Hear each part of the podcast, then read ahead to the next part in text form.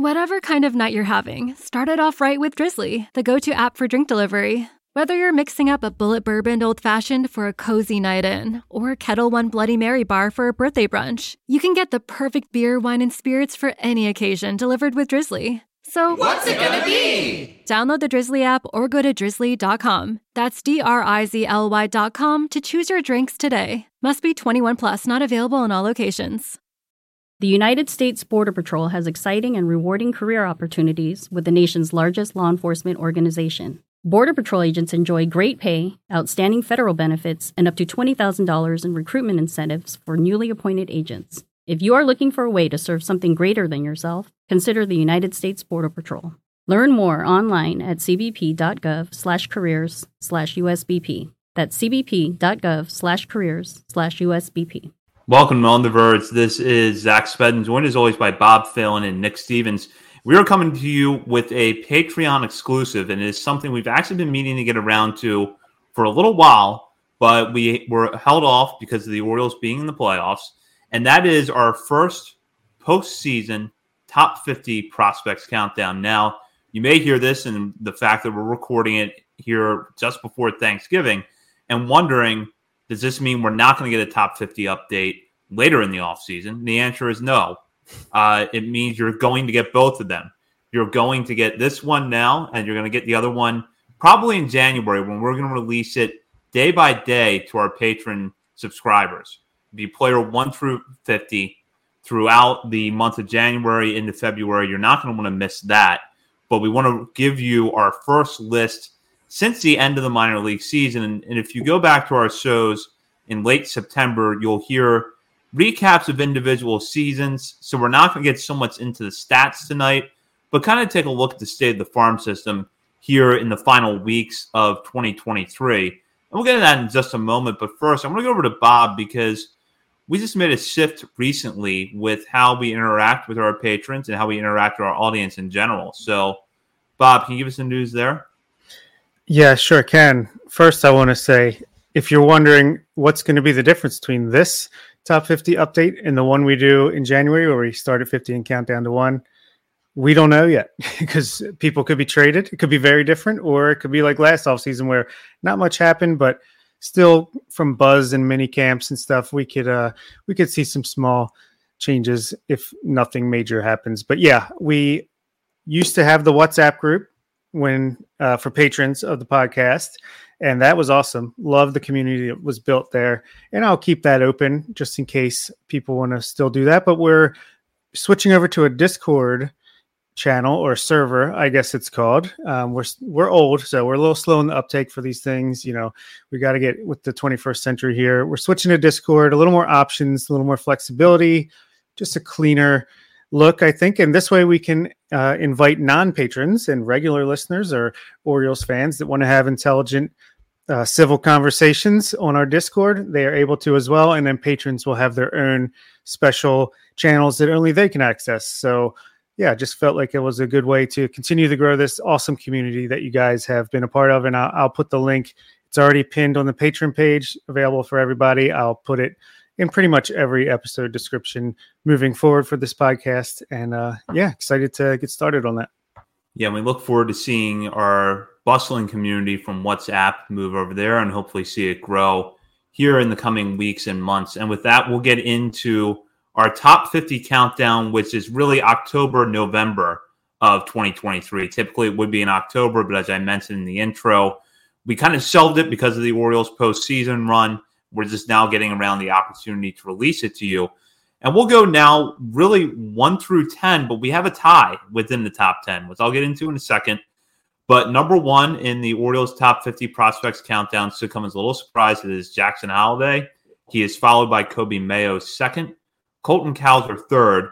Samuel Basallo, one of the biggest breakouts of 2023, rises to the number four spot, followed by Joey Ortiz fifth, Heston Kjerstad sixth, Connor Norby seventh, Dylan Beavers eighth, and then tied for ninth, we have Enrique Bradfield Jr., the Orioles' first round pick in the 2023 draft, as well as left handed pitcher Cade Povich. So you're looking at a mix there that is predominantly infielders because we know that that is the strength of the Orioles farm system right now, but also a few outfielders and then a left-handed pitcher in Povich.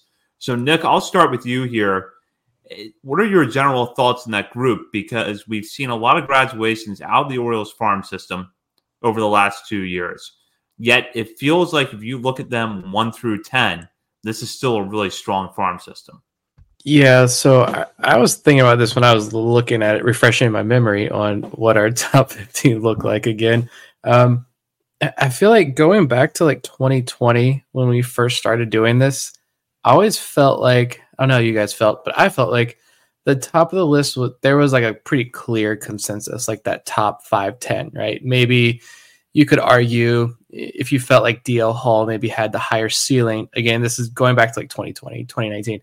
If you felt like DL Hall had the higher ceiling, right? Yes, he was a more volatile prospect, but if he had the higher ceiling and you want to put DL Hall above Grayson, sure. But like, I felt like no matter what list you looked at, it was all pretty standard uh, and pretty similar. And it was like those last 10 spots for me was always the hardest. I'm like, do you go higher floor guys? Do you go higher like wild card, higher ceiling guys? Um, that was what I always struggled with. Now, honestly, I struggle the most with putting together this top 10 because there are so many like legitimate future major leaguers or guys with just incredible tools. Like we've got Holliday one, you got Coby Mayo two. H- Holliday, I think, is the consensus number one. After that, though, if you want to have Cowser two, or if you want to have Kjerstad two, if you want to have Basallo number two, I think that's all legitimate. Like I think I've got Kjerstad four, Ortiz five, Basallo six, which is kind of like flipped of what our order came out to be: Basallo four, Ortiz five, and Kjerstad six. And like I dropped Joey Ortiz two spots on my list, but that's not a knock on Ortiz at all. I think you look back this past season, Joey Ortiz kind of if you have any more questions about Joey Ortiz's bat, you're not watching Joey Ortiz, in my opinion, because he's proven all of that. Um, the bat is going to play pretty well at the major league level and he's a bona fide major league shortstop. But at the same time, it's like Heston Kjerstad exploded onto the scene this year um, and reached the major leagues and stuck in the major leagues. Samuel Basallo is becoming a. There are some people talking about him potentially being the number one overall prospect in baseball at some point if he continues on this trajectory. Like, it was so difficult for me to rank this top 10 because a lot of these guys have pretty special skill sets, I think. Yeah, sorry. I was just looking at our individual lists, and after the top two, I don't see a spot where we all have the same player all the way down to at least 30. So, and I'm that might continue all the way. So, talk about, you know, a system that is so deep and at the top, at the middle, at the bottom, talented that we all have completely different lists. And that's why I love doing the, uh, the um, consensus between us where we combine it all together and divide and do a little bit of math in there. But yeah, it's very, very interesting because I think Holliday's clear number one. I think Coby Mayo is pretty, like Nick said, you can definitely make an argument for some other guys, but I think he's fairly clearly number two. After that, I mean, I have Basallo three. Nick, you had him six. Zach, you had him fourth, and you could just go on and on with this for every player down the list. And it's, you know, it's not necessarily that any of us are lower on anyone than the other, but we just have our own preferences and, and see things breaking certain ways. Um, but for me personally, I think the Orioles have three of the top 20 prospects in baseball, including number one overall in Holliday. I think there's an argument for eight top 100 prospects still in the system after graduating the people they did last season. So, yeah, um, just the system ever since Michael Elias took over, it's only gotten more and more exciting. And I think even as they trade away from this surplus and are contenders every year, year in and year out, just the way they operate, I think it's going to be exciting for the foreseeable future as long as the remnants of this regime are here in Baltimore. I think it's going to be a lot of fun to follow. Well, as the two of you were talking, I was reminded of the fact that in our early list, I felt like our top 15s, top 10s were generally the same. And then after that, that's where you would start to see some splits. And now it's getting the point where I think beyond the top two or three spots, you could put the remaining players in the top 10 in any order and have a really valid argument. And it's not necessarily that the top 10 has thinned out or that it's become a quantity over quality situation. It's just that you now have probably a dozen players at the top of this list who, in most farm systems, are going to be legitimate top 10 prospects. I want to shift gears here for a minute, just kind of looking back on the year. Is there anyone in this group of 10 where maybe your impression of them changed for the better this season? Like maybe coming into this year, you wouldn't have thought that they were a top 10 guy, or you would have thought they were a borderline top 10 guy, but now they're solidly in that conversation for you?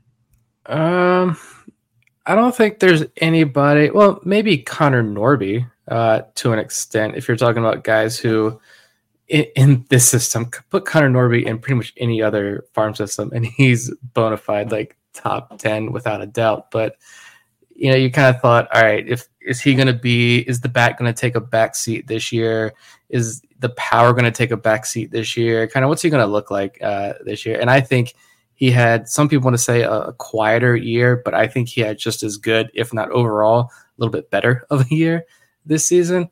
Um, I think just kind of looking at this top 10 and in terms of like guys that maybe surprised me or maybe solidified their spot a little bit more, though, honestly, I think is I mentioned Ortiz there, but he's kind of we've always been super high on Ortiz. Basallo obviously is becoming like on the megastar track is in terms of like a prospect status. But honestly, for me, I think the guy that took the biggest jump was probably Heston Kjerstad. And it's why I put him all the way up at number four. I, I like when our finalist he comes out at number six because I do think ultimately, maybe defensively, he probably is ends up being first base DH. So that kind of knocks him down when you've got Colton Cowser who can play center field. Maybe you don't want him as your everyday center fielder, but he can play center field. Joey Ortiz is a bona fide major league shortstop. Same, but Samuel Basallo is fantastic catcher. He's not moving off that position anytime soon. But for me, I just think it, it's Kjerstad. Like he, he, we all know the story. Everyone listening to this knows the story and, and that timeline. But he went over two calendar years without playing competitive baseball. And in 2022, he played 22 games in Delmarva, 43 games in Aberdeen. And in 2023, he reached the major leagues and was on the playoff roster. And I don't think I remember talking about this at our live show. Um, you know, Kjerstad probably going to be left off the playoff roster. He didn't. I don't think he didn't see any time in those three playoff games, did he? No. Um, still, he was in the dugout. He was on the playoff roster over some other options. Uh, and I think the Orioles did that for many reasons. A, like the experience, just being there, I'm sure was a big learning experience for him. But I think that says a lot about how the organization views him. And for him to rise so quickly through double A, torch his way through double A, didn't miss a beat in triple A, gets to the big leagues, and yeah, doesn't see a lot of playing time, but he's still the one thing that a lot of people commented on the power, the raw power in batting practice was out of this world. Um, I just think Kjerstad again, the strikeouts haven't been an issue for him as he's moved up the ranks. I think this is a guy who, regardless of where you put him at defensively, I see a guy who's going to hit 30 plus home runs every single year, barring health, uh, and be like a mainstay in the middle of this batting order for years to come. Yeah, I I agree. Uh, I had him at six only because of the defense, like you mentioned. It was a little rougher than I was expecting. And I know he's pretty new to first base this year, but I thought the outfield defense would be a little bit better. But there's no no doubt about the bat. I mean, the hit tool plus the power is just ridiculous. And he's not a guy that's going to walk a ton, but he also doesn't really swing and miss a ton. Like he go, he's aggressive and he's he does damage with what he gets. But the guy for me that really jumped up the most out of this top ten would have to be Dylan Beavers, especially after the first couple months of the season in Aberdeen where he really struggled.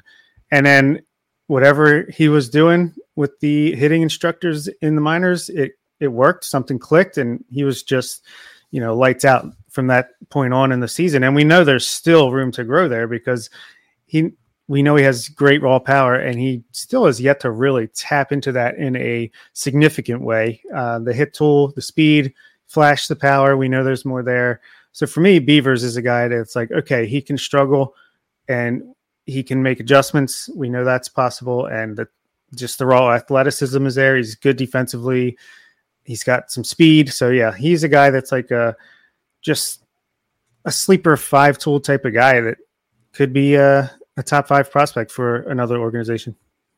I think for me, Basallo's jump this year is what stands out the most inside the top 10 because we all liked Basallo coming into this year, but I think out of all the prospects that we were fairly high on, we were tempering expectations the most with Basallo because he was going to Delmarva at 18 years old. He had not played a full season professional baseball yet. He's a catcher his development curve is probably going to be slower. And that's a very, very reasonable expectation when you look at how catchers typically develop. Yet Basallo tore apart low A pitching. His defense, I think, exceeded every expectation that there was for it. And then ended the year in double A and only four games, but he hit the ball really well that over those uh, four games in Bowie. So he's going to be firmly entrenched in that lineup next year at double A as a 19 year old on opening day he could be in triple A before he turns 20 next year. And I don't know that that's something that I saw coming uh, before this season. Yeah, that's a great point. I think like his his success. Obviously, we were all super high on him. Jon Meoli predicted him to be a top five prospect at this point. Good call, John. Uh, last year, and I feel like it was just such a slow build, a slow burn that he kind of it just felt natural. Like he just got better and better as the season went on.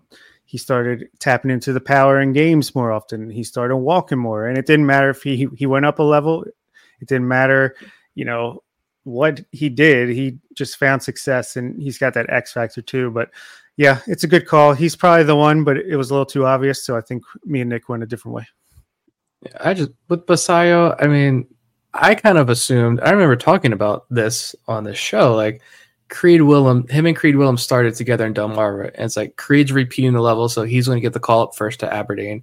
Basallo, he's so young. He's the catcher. So maybe he spends like the final month or so in Aberdeen. And the guy finishes the year in double A. And I do agree with Zach there that he's probably going to be the Norfolk Tide starting catcher by the time he's 19 years old.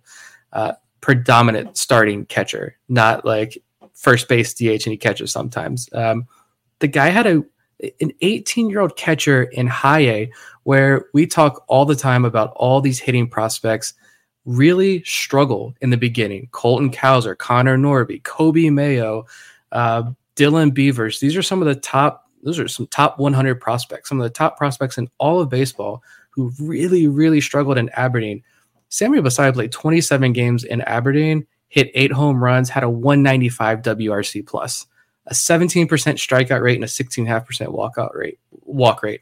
Like those are insane. I don't even want to call them video game numbers because no one can put up those numbers in a video game, even. Like this is in just insane numbers by Basallo that every time I look at them, I'm mind blown because like how does an 18 year old catcher do this? I mean, uh, somebody didn't somebody at Baseball America I think had like which of these two guys I saw the tweet the other day which of these two guys would you want in your farm system Ethan Salas or Samuel Basallo Ethan Salas I mean did great things but he's also the Padres were putting him at what A ball at like age 17 or whatever I haven't watched a ton of Ethan Salas but I can tell you that Samuel Basallo is a monster he is a freak of nature and I I don't know what his ceiling is because I, I thought I knew, but he blew any projections I had or thoughts I had about him out of the water this season. It is so wild to me to have Orioles international prospect Sammy Basallo in the same conversation as Ethan Salas, who was like this major hype international guy, like the most wanted first Bowman card out there. And I, when I voted, it was right around 50 50. So I think it's just weird to me that the Orioles have this huge name international prospect coming up, and uh, I think he's going to be a superstar. And one more note about Basallo: can we don't forget that he had a handshake agreement, I believe, with the Yankees, and ended up signing with the Orioles. So that is the icing on the cake of the Sammy Basallo story. He was supposed to be a Yankee. Sorry about it. We'll move on now to the 11 through 26 on our list. And we've got an interesting balance of pitchers and position players uh, in this grouping. And number 11, Chase McDermott, who was voted our pitcher of the year in the Orioles minor league system after an excellent 2023 season between Double A Bowie and Triple A Norfolk. He's followed at number 12 by center fielder Jud Fabian. Seth Johnson, who got back on the mound before the end of the season after recovering from Tommy John surgery, in at 13. He's followed by Jackson Baumeister, who was the first pitcher taken in the pitcher heavy 2023 draft class for the Orioles. At number 15, Mac Horvath, position player, followed by another grouping of position players in Max Wagner at 16, John Rhodes at 17, Hudson Haskin at number 18.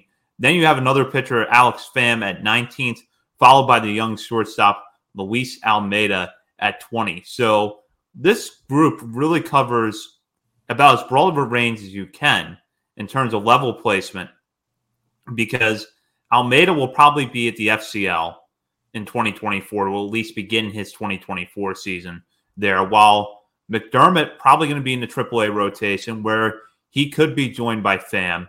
Johnson and Fabian both ended the year in AA. So kind of an interesting mix here. Uh, when you look at this group, I'll start with you, Bob. Which players jump out at you? Uh, besides all of them, um, I will say, oh man, Seth Johnson. I feel like is a real wild card, dark horse. Like I think he could be a top five guy um, late next season because he was touching triple digits with the fastball. We know the potential he had. He's a little bit older now, thanks to injuries and and stuff like that. But I just feel like he can move super fast next year, especially if they find a way to work around the innings. And the two draft guys, Jackson Baumeister and Mac Horvath, to me, I think are guys with huge upward trajectory.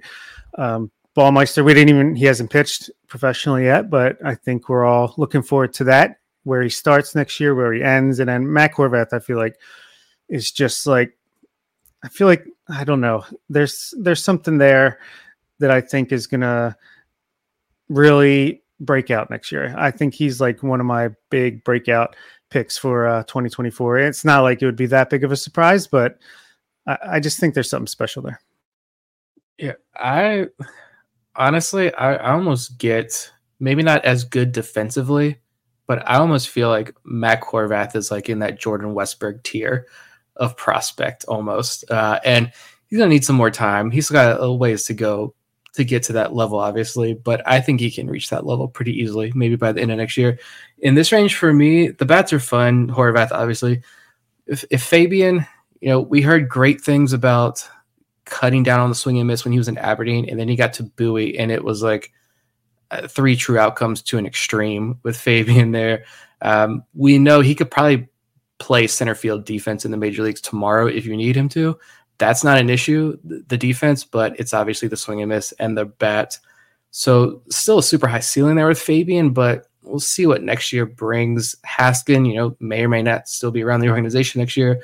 We touched on Rhodes and kind of, I know my kind of a little bit of frustrations with Rhodes there last week. Uh, Max Wagner, I, I still think Wagner is a guy who was so young and so raw last season that he definitely showed a lot of positive things, but I almost view him as being someone who you really hope the bat breaks out in Bowie next year and he becomes a, a pretty big trade piece almost. But for me, among this group, I think it's the pitching. I'm just going to lump all these guys together because I think this group can finally take this organization into gaining more of that national respect as far as having quality pitchers in this organization. Because I mean, we didn't really talk about Cade Povich too much in that first group. We know Cade Povich. The ceiling is enormous.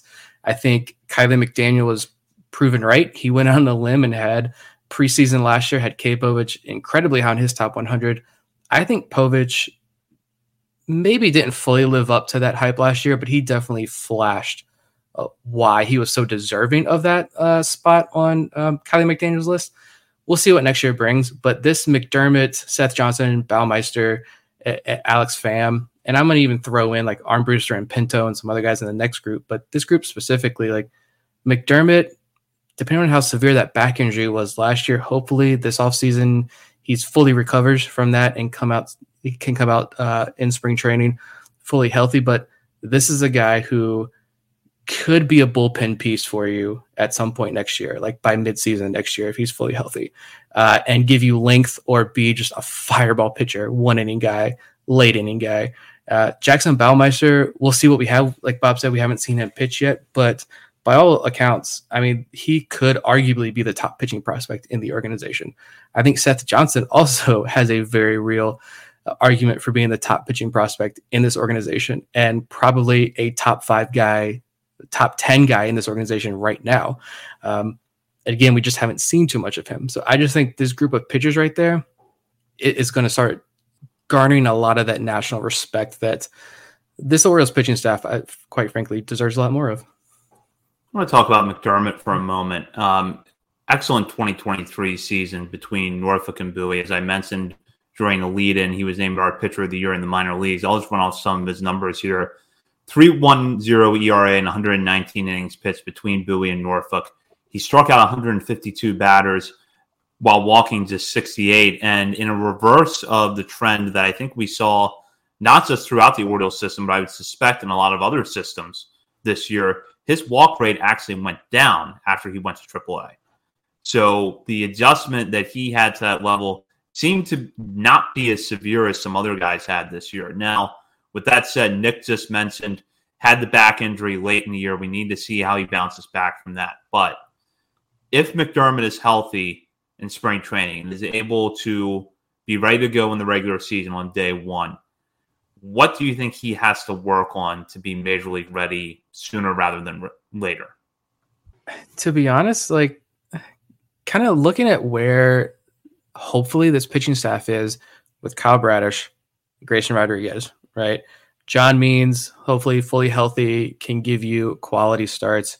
Dean Kremer, hopefully there is a free agent signing or trade or something. I think the starting pitching is hopefully going to be much stronger next year, right? And there is a quality group of starters where, you know, two years ago we'd be sitting here right now saying Chase McDermott could be the number three pitcher on this Orioles team next year. Right now, honestly, I don't think, and I honestly I hope that Chase McDermott isn't needed in the starting rotation because I mean, if you go out there and get you a free agent, if you go out there and make a trade with the starters you have in place now, I mean, you're talking about Dean Kremer possibly, depending on how this season play this offseason plays out, Dean Kremer possibly being being bumped out of the starting rotation. That way, you don't need McDermott as a starting pitching prospect. McDermott can come in there and yeah, the walks are still a little bit higher than what you like to see. As a reliever, you're not as concerned about that you're looking at 11, 12, 13 strikeouts per nine innings. You're talking about upper 90s fastball. You're talking about elite or secondary pitches. You're talking about a guy who, look at the home run rates.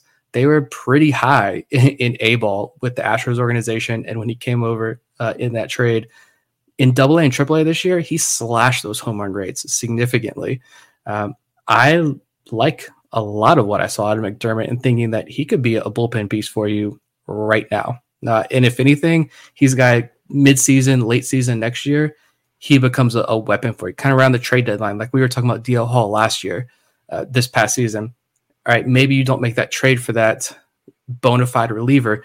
DL Hall is going to be that piece you need to kind of take that bullpen to the next level down the stretch and into the playoffs. Maybe Chase McDermott could be that guy for you next year. Speaking of DL Hall, he graduated finally from our list uh, this year. But yeah, I think that it's awesome that the Orioles are now in a position where, hopefully, knock on wood, they acquire one or two legitimate starting pitchers, another one or two legitimate like major league relievers, and then these guys that are sitting in AAA can just be super quality depth. It almost reminds me of the Dodgers last year, where they had a string of injuries but they were able to put guys like Emmett Sheehan, Bobby Miller, these like legitimate pitching prospects that were sitting there in AAA.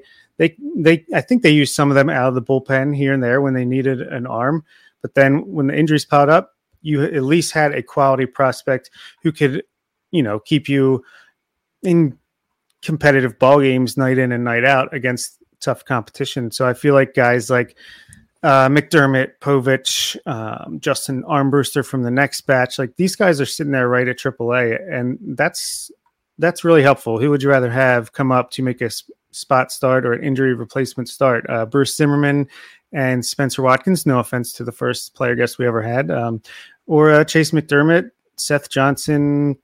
You know, Justin Armbruster, Cade Povich, et cetera, et cetera. So Alex Pham. Uh, so yeah, I think it's just a great position that the Orioles are in. We'll move on to the next section of this list, which is 21 through 30. At number 21, we have infielder Frederick Bencosme, who Did not follow up his breakout 2022 season with a strong 2023, but there's still some things there with him that we like. Number 22, Justin Armbruster, who, as we just talked about earlier, could be a really good depth option for the Orioles at AAA next year, and possibly a guy that's going to be in the conversation for a big league job before the season ends. Number 23, Jean Pinto, the right handed pitcher, had a very solid year between Aberdeen and Bowie. Number 24, Braylon Tavera, young outfielder. He's followed by Trace Bright, a right handed pitcher who put together a very good first full season of professional baseball. Leandro Arias, a young infielder, checks in at 26. Luis De Leon, one of the breakout stars for the Delmarva Shorebirds, the left hander, checks in at number 27. Number 28, Carter Baumler, right handed pitcher, coming off a solid stint in the Arizona Fall League. Kiefer Lord, number 29. Lord, a 2023 draft pick who really rose up the ranks as the draft approached last summer, and the Orioles are hoping that they have a guy who can continue to rise here in their farm system. And at number 30, Creed Willems, who began the year in Delmarva as one of two catchers along with Samuel Basallo. Like Basallo, he would also be promoted before the year was over. He would end up getting more time with Aberdeen than he did in Delmarva. Mixed results there, but still a really nice first full year of professional ball for Creed Willems.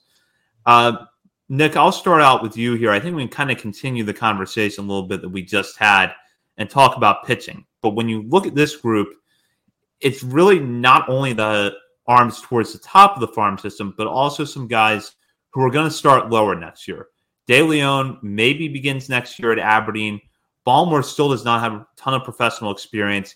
He's likely going to go to one of the A ball levels if he's ready to go on opening day. So, what are your thoughts on this group of pitchers in this section of the list? Uh, I mean, Armbruster kind of fits that mold that we were just talking about. Uh, he is a guy who, again, yeah, he's worked a lot as a starter down on the farm, but the slider was a pitch for Armbruster that I think took a big jump forward this past year, and his a lot of his secondaries I think took a big jump forward last year, and he was able to command the strike zone a lot better last year. So I think my confidence level and his ability to maybe work out of the bullpen grew a little bit uh, over this past year. And again, if you need him to make an emergency start, that's fine as well. We've talked a lot about Jean Pinto recently. Thoughts haven't really changed there.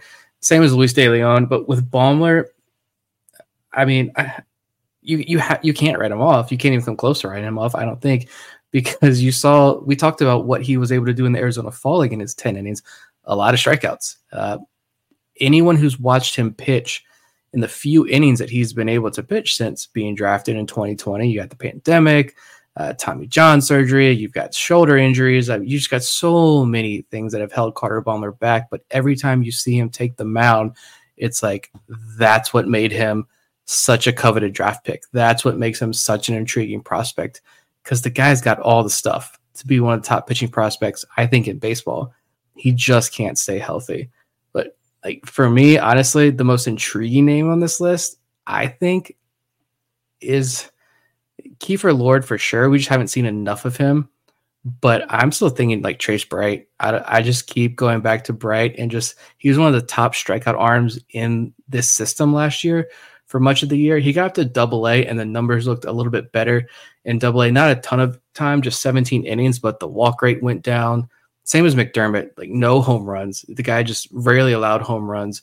Good ground ball numbers as well. I had a 2.12 ERA in 17 double A innings.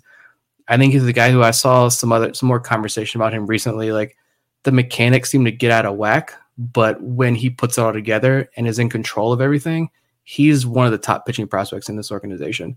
He was striking out almost 14 guys per nine innings in high A this year.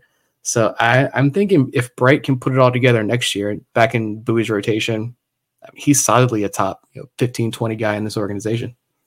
I don't know how to tell people this, and maybe someone could get Dan Connolly a pillow for when he faints. But uh, the Orioles are very quickly going to be a pitching heavy farm system once these guys at the top, who are like right on the cusp of the majors, the position players that are get all the hype, are uh, graduated. it's a lot of really, really talented arms in this system from top to bottom. like we talked about Armbrust or Pinto, we know. I mean, he could be gone in the Rule 5 draft along with Hudson Haskin, and maybe that could be one of the differences come January. We'll see. You also got Trace Bright, like Nick mentioned. I mean, God, he's got huge upside. Luis De Leon comes out of nowhere. He's like the next Jean Pinto, but probably more upside because he's a lefty that can sit in the mid 90s. Carter Baumler, we know the upside if he could stay healthy. Kiefer Lord, a huge arm. Like there's and there's plenty more we're going to talk about as we continue down this list. And we already mentioned a bunch of high upside guys as well. It's just the pitching is uh, it's going to be a major problem. Uh, Baseball America had the article about how when it comes to fastballs, the Orioles are like the place to look um, with the hop they get on their four seamers and, and two seamers and everything. Um, so yeah, I think we need to start drafting some position players, guys. I do want to go back to Bright for a minute because that was a pick that I think some people were scratching their heads when they saw it in 2022. Fifth rounder out of Auburn, and he was coming off a season where he had a 5.13 ERA. And what we kept hearing out of the Orioles camp was, "Look past the ERA. This guy's got really good stuff." And he pitched. You know, he only had a handful of innings over the summer of 22, so we didn't get a chance to see him pitch. But this past year, I think we saw why the Orioles took him in the fifth round. And you could tell with his fastball a lot of nights where he changes speeds with it really well. It has really good movement on it. The pitch data on that had to be excellent. And if they can just continue to build on the progress that he made this past season, I agree. I think he'll solidly be a top 15, top 20 guy in this farm system next year. And one thing I think is interesting, and it's a very small sample size, but what we've seen so far, at least in the last year or two, is that when guys go from Aberdeen to Bowie, their strikeout numbers dip a little bit. Their overall line gets better, but their strikeout numbers dip a little bit. Bright strikeout numbers did dip somewhat, but he was still striking out almost 11 guys per nine innings. Very small sample size of Bowie. We need to see how that looks over, you know, half a season or so. But to me, that's a pretty encouraging sign. Bright is one of those guys. We talk a lot about the hitters, your Max Wagner's, John Rhodes, and all these guys, the hitters in the draft that they target, younger guys who maybe they're coming off a down year in college or they're really starting to peak at the right time. Like as they get closer to draft time, they really start to take off or show spikes and you know exit velos or starting to put it all together. And the Orioles like to pounce on these guys early. Trace Bright maybe didn't have the age. He's like almost 23, I think, at this point. Maybe didn't have the age and he's a little bit of an older college guy, but he was someone who it seemed like he was starting to put all of his mechanics together and see that velo uptick closer to draft. And he, he's in that same boat where the Orioles are kind of jumping on him early, saying, there's a lot here. There's a lot more here. We're going to get him now while he's still trying to figure all this out, but on an upward trajectory. And we're, we're going to take the reins from here uh, and turn you into a one of one of the top starting pitching prospects in this organization. The guy's touching almost 100 miles an hour, uh, and very, I think, very, very quietly was striking out an insane number of batters to start the year in Aberdeen because he had that phenomenal start where he, I don't even remember the game logs. Then like the first two games or so, he had like 20 something strikeouts in those first two games, like no runs allowed or one run allowed. And then he got hit pretty hard for like a couple starts there. But he kind of settled in as the season went along. And it's just strikeouts. He's got the big curveball. He's got a good slider. He's got the powerful fastball. If he can just clean up that command, show that he can work, you know, double A, triple A lineup multiple times, he's he joins that tier that we were just talking about. That's gonna start earning a lot of national respect. If we could also maybe just mention some of these young international guys like Luis Almeida at 20, uh, Braylon Tavares, Tavara at 24, Leandro Arias at 26, even Frederick Bencosme at 21, who I'm far from giving up on. Still think there's plenty of upside there. Let's just shout out to these guys who could easily be the next, maybe not the next Samuel Basallo, but like the next Orioles prospect to really catch fire and become a name in the international prospect industry like Tavera and Arias are going to start next season in Delmarva, uh, and uh, Almeida is going to start in the FCL, but maybe he's a guy that gets to Delmarva at some point next year. Do you see any of those three guys really making a uh, a big mark, or do you think it's going to be like an Anderson De Los Santos thing where it's like the results aren't really there, but the potential remains the same? Looking for a fun way to win 25 times your money this football and basketball season? Test your skills on prize picks, the most exciting way to play daily fantasy sports. Just select two or more players, pick more or less on their projection for a wide variety of stats, and place your entry. It's as easy as that. If you have the skills, you can turn $10 into $250 with just a few taps. Easy gameplay, quick withdrawals, and injury insurance on your picks are what make Prize Picks the number one daily fantasy sports app. Ready to test your skills? Join the Prize Picks community of more than 7 million players who have already signed up. Right now, Prize Picks will match your first deposit up to $100. Just visit prizepicks.com slash play100 and use code play100. That's code play100 at prizepicks.com slash play100 for a first deposit match up to $100. Prize Picks, daily fantasy sports made easy. Mm, like, for me, I'm not expecting a whole lot out of Luis Almeida, to be honest.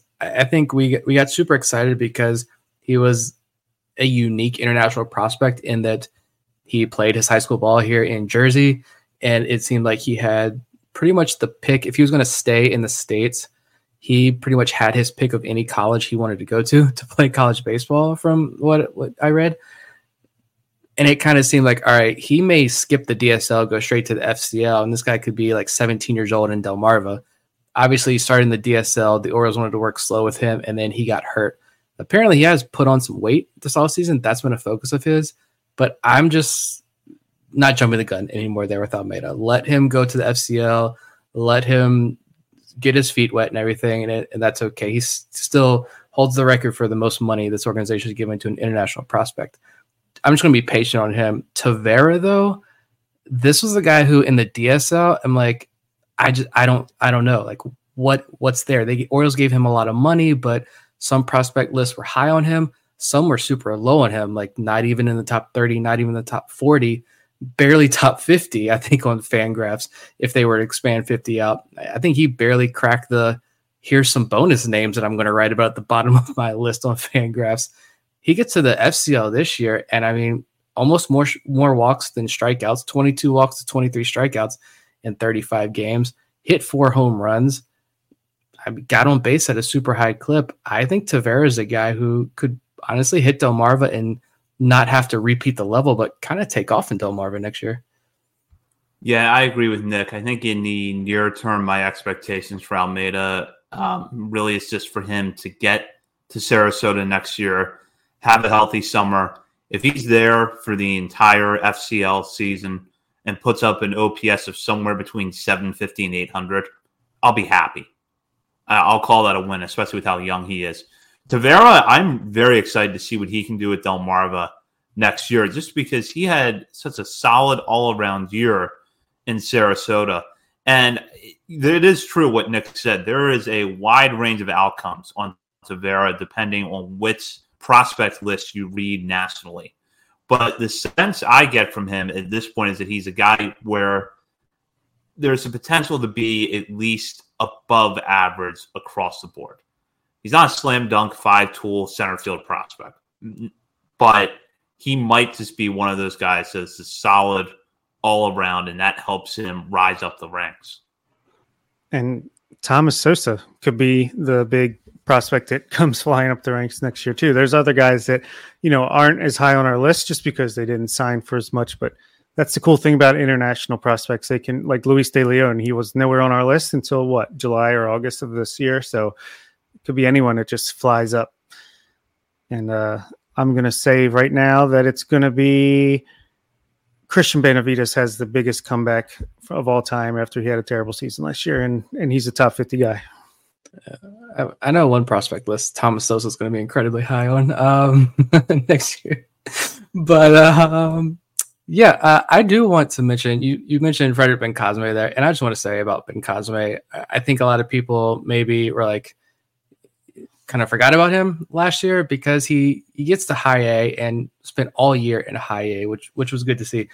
but kind of underwhelming numbers, like 246 average, like only two home runs. And we kept saying like the hit tool is there. The hit tool is really good. The defense was incredibly raw, but the hit tool was good. And if he could just get bigger and stronger and start flexing some more power, like he's really going to take his game to the next level. That didn't come, but he's still, he doesn't turn 21 until Christmas. So he's going to be 21 next year. He was still more than two years younger than the competition down there in Aberdeen. And I, I still think like you look at his body type and you just look at him physically, and I, I still think that that spurt, hit that growth spurt, is kind of yet to come for him. And I still think he's going to hit some growth spurt within the next year or so. At least I hope so. If he's going to take his game to the next level, but I do think it's there. He's still just like this young baby face kid, almost like.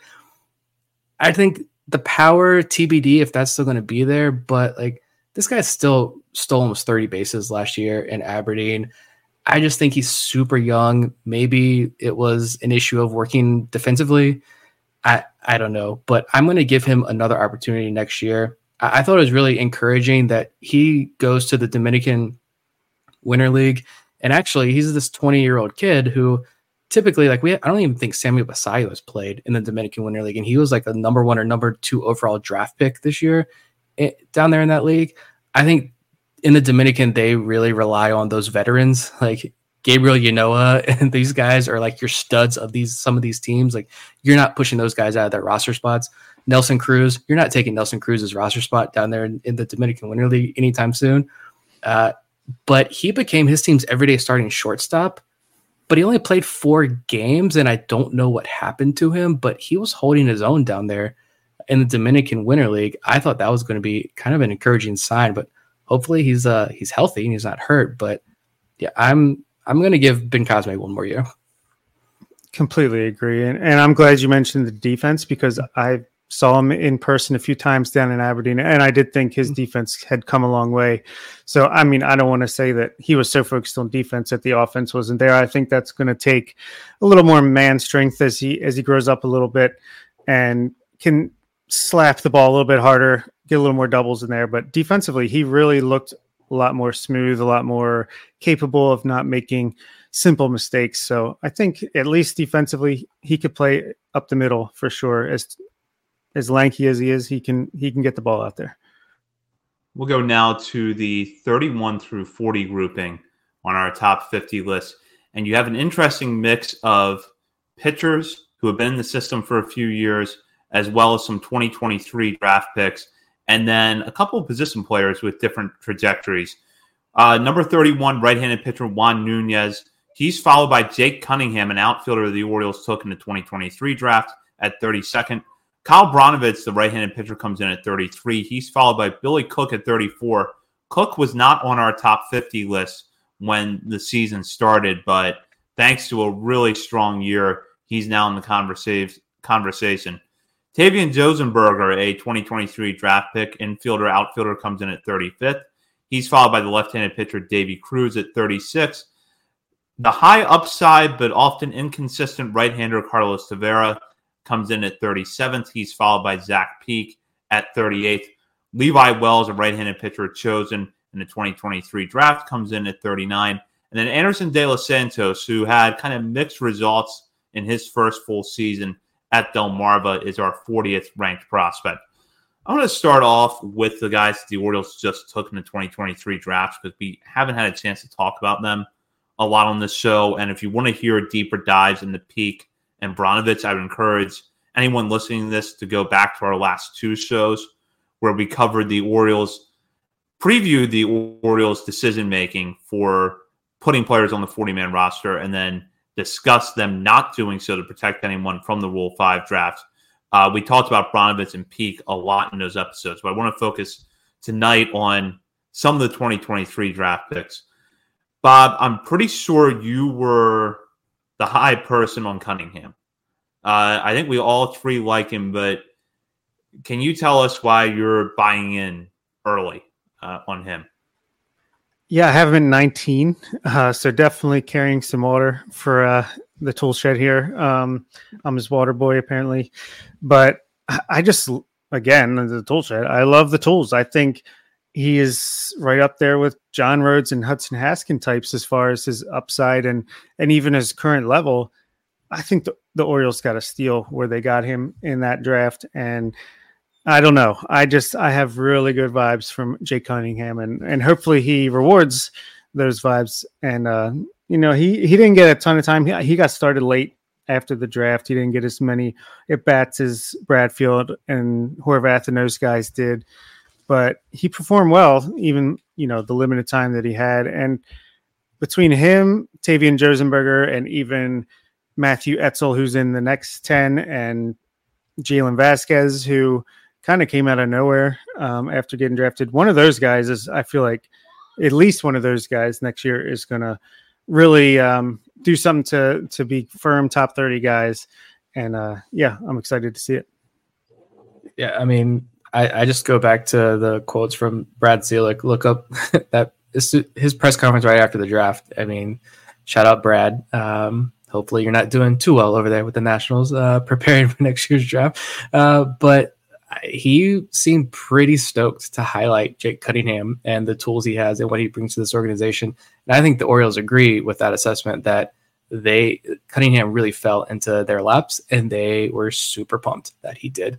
Uh, you know, injuries just kind of derailed his final year over there at Charlotte. And then I think that was the reason why he got a late start after the draft. But a fully healthy Jake Cunningham next year probably starts in Aberdeen and could be a guy who ends the year in Bowie. Um, but honestly, my eyes keep going to Tavian Josenberger. He didn't really like statistically show out last year. Got 22 games with Delmarva, no home runs, only hit 256, but he had 19 walks to just 22 strikeouts in his 78 at bats. And I think Josenberger is one of these guys who he's got the high floor for like speed and defense. He can play center field. I know uh, we've had some people on the show talking about draft picks saying he played in the dirt at Arkansas and he can probably play in the dirt for the Orioles if they want him to. Although we kind of heard that with Reed Trimble, and I don't think Trimble ever played the infield. I don't think Josenberger probably sees the or infield, anywhere but, for that matter. yeah, I was, was going to say he's he's I don't know if we ever see him on the field again at all. But Josenberger, like I just think the floor is pretty steady. I'm not going to say high. Let's say the floor is steady with his speed and defense. If the bat is just okay, that can that'll carry you up to like AAA, and teams are going to be interested in you. They're going to sign you to minor league deals for years for your speed and defense. The hit tool isn't super high. I mean, they're like 40, 45 grades on the hit tool, but he's got sneaky power. Like there are a lot of 50, 55 plus raw power grades coming out of the draft on Josenberger. I think the Orioles saw the safe floor with the defense and the fielding, and they see something in the bat that they like. And if they can tap into that raw power and they can just get a little bit more out of that bat, Josenberger becomes a, a guy that is a much more interesting prospect in this organization the one thing we kept hearing about Josenberger um, out of the draft last year was about the uptick in power that he had after he transferred to Arkansas from Kansas before the 2023 season. Uh, and just put that into perspective with some numbers 244 plate appearances across 52 games with Kansas in 2022. Josenberger hit two home runs. In 241 plate appearances over 52 games with Arkansas last year, he belted 10 home runs.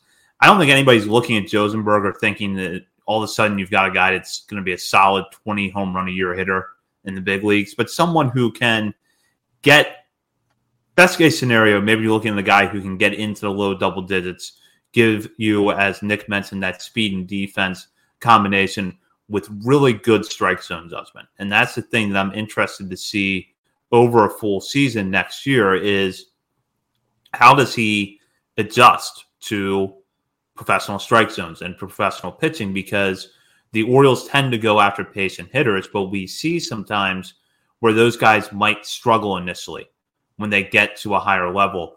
I would imagine that Josenberger starts at Aberdeen next year, just based on a trajectory of someone who was drafted out of Division One ball last year.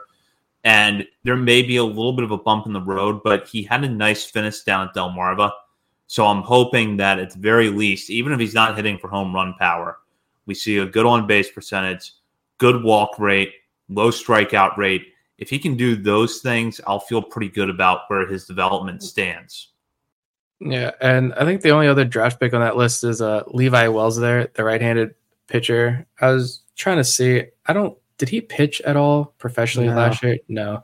Um, Texas State. I'm not gonna. My computer's not gonna work fast enough to kind of look up what I wanted to look up for Levi Wells. But uh, if you look at like Baseball America articles and some other articles have kind of highlighted Wells as a guy who, if the Orioles want to kind of use him out of the bullpen and use him, put him on that reliever track, there have been a couple mentions of him being a guy who could be in the majors by the end of next season, or at least sometime soon.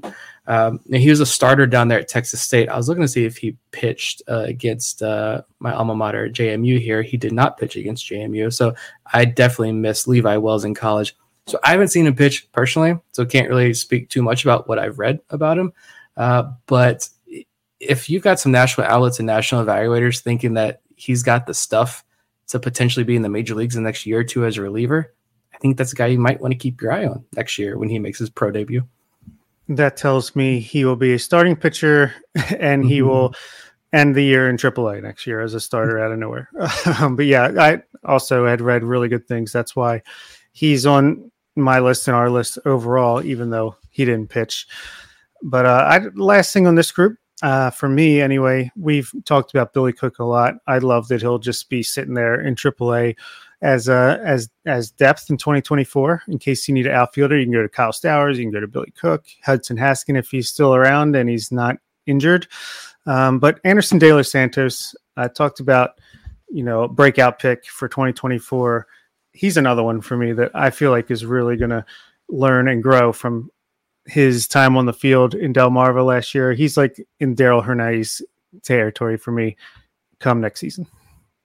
Yeah. I've I've been pretty bold on some guys and taking some hard stances on some younger, more raw prospects, and not a lot of them have tend to pan out. Uh, so maybe I'm putting a curse on Anderson De Los Santos, but if there's one guy, honestly, in this like 31 through 50 range, if you ask me to pick one guy to to put money on to say this is your guy that's going to break out, I think I'm putting my money on Anderson De Los Santos. I just I fell in love with the batted ball data. You watch this guy hit, and it's just this tight, compact swing. Everything just looks so good. It's like, why aren't the numbers there? And I'm I'm hoping, I'm really hoping that the numbers really start to show uh, next year when he very likely repeats at Delmarva to begin the year.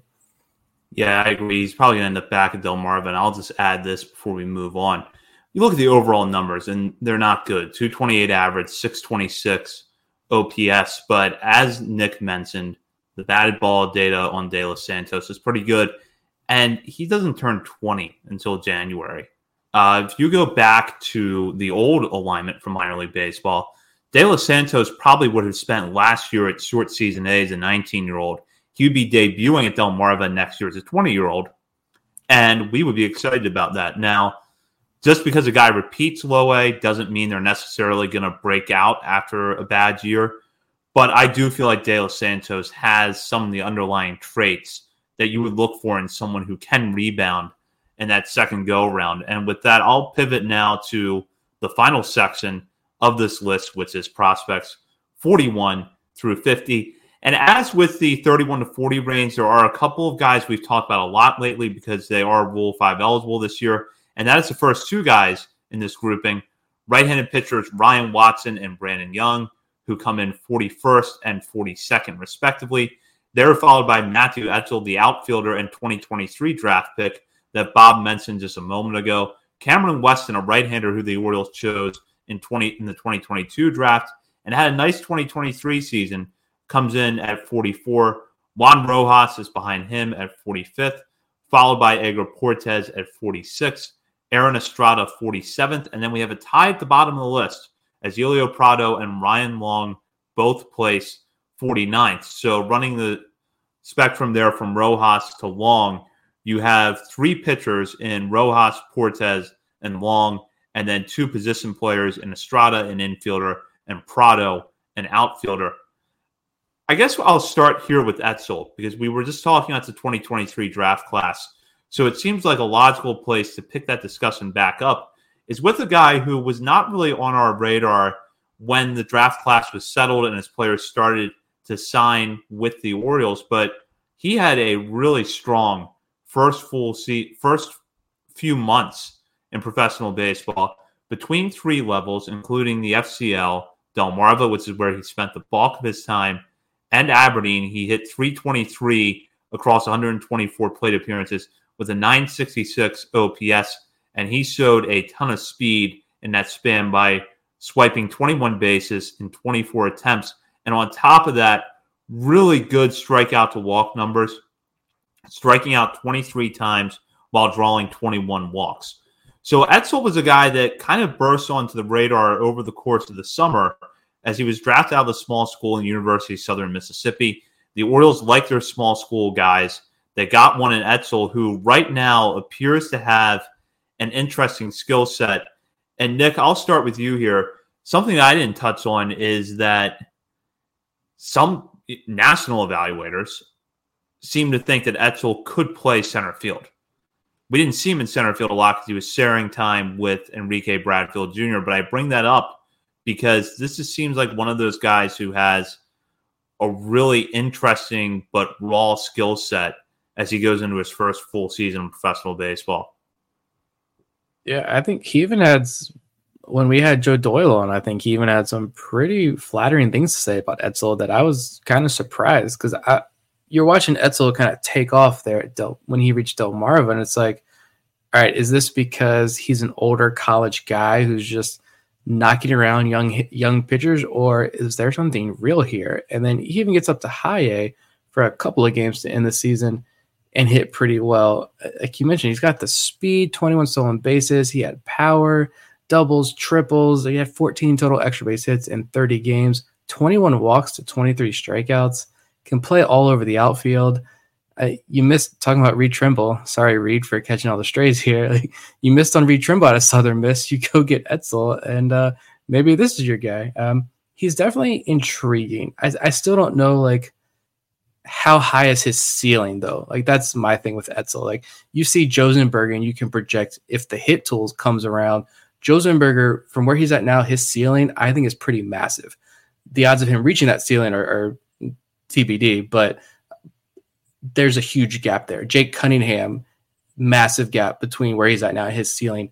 Etzel, I don't know how high that ceiling is. Like, is he going to get to Bowie or AAA and then kind of you know, be more of like a league average type hitter? I don't really know. Or is he a guy that you're like, actually, he's just going to continue to surprise us as he moves up the ladder? Get Johnny Rizer type of vibes um, from Etzel. And I'm not going to sugarcoat it. He's got an ugly swing, but as we've seen in the past, they're not going to mess with that too much. And that doesn't mean he can't have success with it. Obviously, the numbers were great. Super fast, like you said. Defense is there. Yeah, I think he's a great player to have in this organization where, and especially with the development team that can turn what could be, you know, perceived as organizational filler type guys in other organizations and elevate them above that, like they have with Billy Cook, in my opinion. So you know, definitely not ruling out a, a nice big jump for for Matthew Etzel. Another guy I want to highlight here for a minute is Weston because I think coming into this year, we were West, Weston was on our radar in the sense that he was an eighth round pick the previous year. We wanted to see what he could do, but I don't know that we saw the year that he had coming. He ended up after getting a late start to the year really emerged as one of the better relievers in this farm system and a guy who can give you multiple innings out of the bullpen. Bob, what did you see out of Weston this season?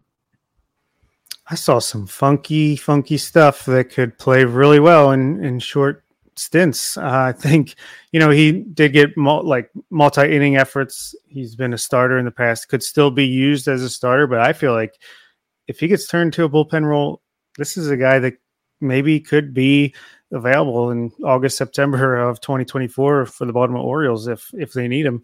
Uh, I think he's got tremendous upside as a relief prospect, and uh, you know I think if they want to keep him as a starter, it's going to take longer. He's got to he's got to work on some things there, but as a reliever, that that change up is like absurd. So yeah, I'm a big fan. Doesn't he have some like funky, unique pitch too? Not a, uh, there's it's like a Devin Williams esque uh, change up thingy. Yeah. turbo change or, or something. He's got something wicked down there that's like off the charts. I feel like we kind of were told some like data numbers or something behind the scenes, like and like the fastball was like meh, it's it's there, it's it's fine. But like the secondaries, the changeup, that's the pitch that's going to carry you to the major leagues. I see that with Weston as well. I don't really view him as a starter. They're probably going to work him as a starter as he moves up the ranks, but and I think injuries, I don't know exactly what, but he only pitched 40 innings last year. He got a late start to the year. Only pitched a couple innings after he got drafted last year, but I mean, it's a guy out of the Big Ten. So I think he can move pretty quickly as long as he's healthy and finally gets fully healthy for this team. 40 innings last year, though, in Aberdeen, he struck out almost 11 per nine. Didn't walk very many guys at all. He's got solid command. Didn't give up hardly any home runs. What, two or three home runs? One home run in 40 and a third innings last year down there in Aberdeen. A ground ball rate of almost 57%, 2.68 ERA. Those are uh, pretty solid numbers. I think he could, he probably starts next year. I'm trying to think of the depth. Honestly, he probably starts next year like Bowie. I imagine Bowie kind of does that tandem stuff again with a lot of guys. I imagine he's probably in a tandem with somebody, but I wouldn't be surprised if you throw him in Bowie's bullpen and he's a guy who's potentially, you know, he's in AAA by the end of the year. Anyone else in this uh, group jump out to either one of you? Shout out to Elio Prado, I guess. I think Bob might be the higher guy on Prado here among the three of us. So maybe you can talk more about him. But I, I think shout out for him just being on this list here. I mean, the Andrew Cashner trade, and, and he's still he doesn't turn 22 for like another week or so. Yeah, November 29th is his birthday. So he's not even 22 years old yet. And he was part of the Andrew Cashner trade. We know Noel, Noelberth Romero's future is not in this organization, more than likely. But Prado got up to high A and I mean, was still respectable. I thought started flashing more power when he got promoted to high A. We'll see what he does next year, but I'm still intrigued. Uh, and Edgar Portes, he wasn't on my list. I had got like I had Teddy Sharkey at 48, Keegan Gillis 49, Juan De Los Santos at 50. I had Thomas Sosa up at 44 too. Like I think those are good. And if you want to put Sharkey and Gillis in, in your top 50, I think they're complete deserving. I know like guys like Ryan Long and Portes and Rojas, like these guys, I think still have, and even Weston to a degree, probably have a little bit more intrigue as a potential starting option, which is why I would probably have them in the top 50 ahead of guys like Sharkey and Gillis. But Sharkey and Gillis could both be major league options for the Orioles next year, and they're not even in our top 50, but they're strictly relief prospects. But I mean, Edgar Portes is another guy who I'd shout out. I think Baseball America noted that he had one of the largest velo jumps in all of minor league baseball last year. Numbers are not great. I actually don't have his numbers pulled up. I don't think they were super impressive. But if he's seeing huge velo spikes and the Orioles are able to work with that, maybe he becomes a guy who's a lot more interesting as uh, next year unfolds. Yeah, I had Edgar Portes on my list somewhere in the 40s. I just think that's a projection um, pick there. I, I just like the the upside is pretty big. Um, and for Elio Prado, I mean, he's had the tools since the Orioles acquired him, and man, did he fight through some just tremendous injuries. he missed so much time until this season, and and still, I feel like he was another guy. He was with Basallo. I feel like he he might have been promoted right around the same time that Basallo was, and he just got better as the year went on. Seemed like he got more comfortable he showed off a little bit of speed, a little bit of power. He's never really had sustained stretch of like excellent play, but I feel like the flashes are there and kind of similar to Steve, Steven Acevedo, who just stuck around, stuck around, stuck around, and then really started to show some improvement last year. I feel like Elio Prado is in a similar boat. So I, I, just think he could be like a late bloomer. He's like 21 years old, but a late bloomer international prospect who could potentially, you know, be intriguing down the line. Uh, the only other guy for me in this range, Aron Estrada. Uh, I'm still really high on the guy. He had a really bad luck compared to the DSL in 2022 when he was in the FCL this season. Very similar. Otherwise, uh, I think he's a guy that could also break out in a big way for Delmarva in 2024. Um, again, he's probably going to be like the Frederick Bencosme type of breakout, where it's more contact, doubles, speed over power. He's he's a little guy, but he can hit the ball. So big fan of him still, and big fan of this system. As you mentioned, there's plenty of guys 51 through 75 or what have you that still have, you know, decent potentials to at least, you know, crack the majors at some point. Yeah, just kind of touching on this group, I got a chance to see Portes late last year, and I love the fastball. Uh, the results were kind of inconsistent across the board last year at Del Delmarva, and I think he still has some things to work on with his secondaries, but that fastball is a really good base for a guy that is as young as Portes is 21. He won't turn 22 until next October. Probably going to start back at Aberdeen where he ended this season. I'm really curious to see where he goes. I'll just take a minute here to shout out some guys that got votes from us but did not make the overall top 50. Infielder Jalen Vasquez, who Bob mentioned earlier, he was a 2023 draft pick by the Orioles. Daniel Lloyd, a pitcher, was got some top 50 consideration. In fact, I had him 47th on my list, but he fell just short of the overall top 50. Thomas Sosa, a young outfielder who had a really good year in the FCL, falls just short of the top 50, but a guy that's definitely on our radar. Teddy Sharkey, who Nick just mentioned, a relief prospect who could move quickly, and I feel like at least among our regular listeners, has already become a favorite. Uh, even though he pitches a handful of innings in the minor leagues last year after being drafted. He falls just short of the top 50, but I don't think he's going to be outside of it for very long. Moises Chace and Keegan Gillis, two more pitchers right there who received votes. Juan De Los Santos, another hurler who received a vote, as Nick just mentioned. I believe he had him on his list. And I had Zach Fruit on my list. This is 2023 draft pick who had a nice stuff uh, jump over last year in college. And that's the kind of guy that I feel like generally the Orioles do well with is someone who's a little bit of a late riser that they can get into their system and work with. So Fruit, I had in the very last spot on my top 50, uh, but he does not make the overall top 50. So Bob, Nick, before we wrap up, um, either or, you know, either and or general thoughts on this top 50 as well as the guys who were on your list and fell just short? I mean, it's you had a lot of graduations. You graduated. I don't even have the complete list. Like Grayson, DL Hall, uh, Jordan Westburg I, you had some significant graduations from this list throughout the year, and yet I honestly think that this list as a whole is stronger and deeper than it was last year. Um, you get to add a guy like Enrique Bradfield Jr. as your first round draft pick this year, and he's barely cracking the top 10 in this organization. And yet you've got places, outlets like Baseball America writing like he doesn't need, he may not need the power ever to to translate to an impactful major leaguer. He could be a guy who, again, this is like I think it was Geoff Pontes who was writing about this fan favorite Geoff Pontes, uh, saying Bradfield Jr. could be a guy who like changes the game with his playing style, or at least kind of changes the game into like what baseball maybe used to be back in the day.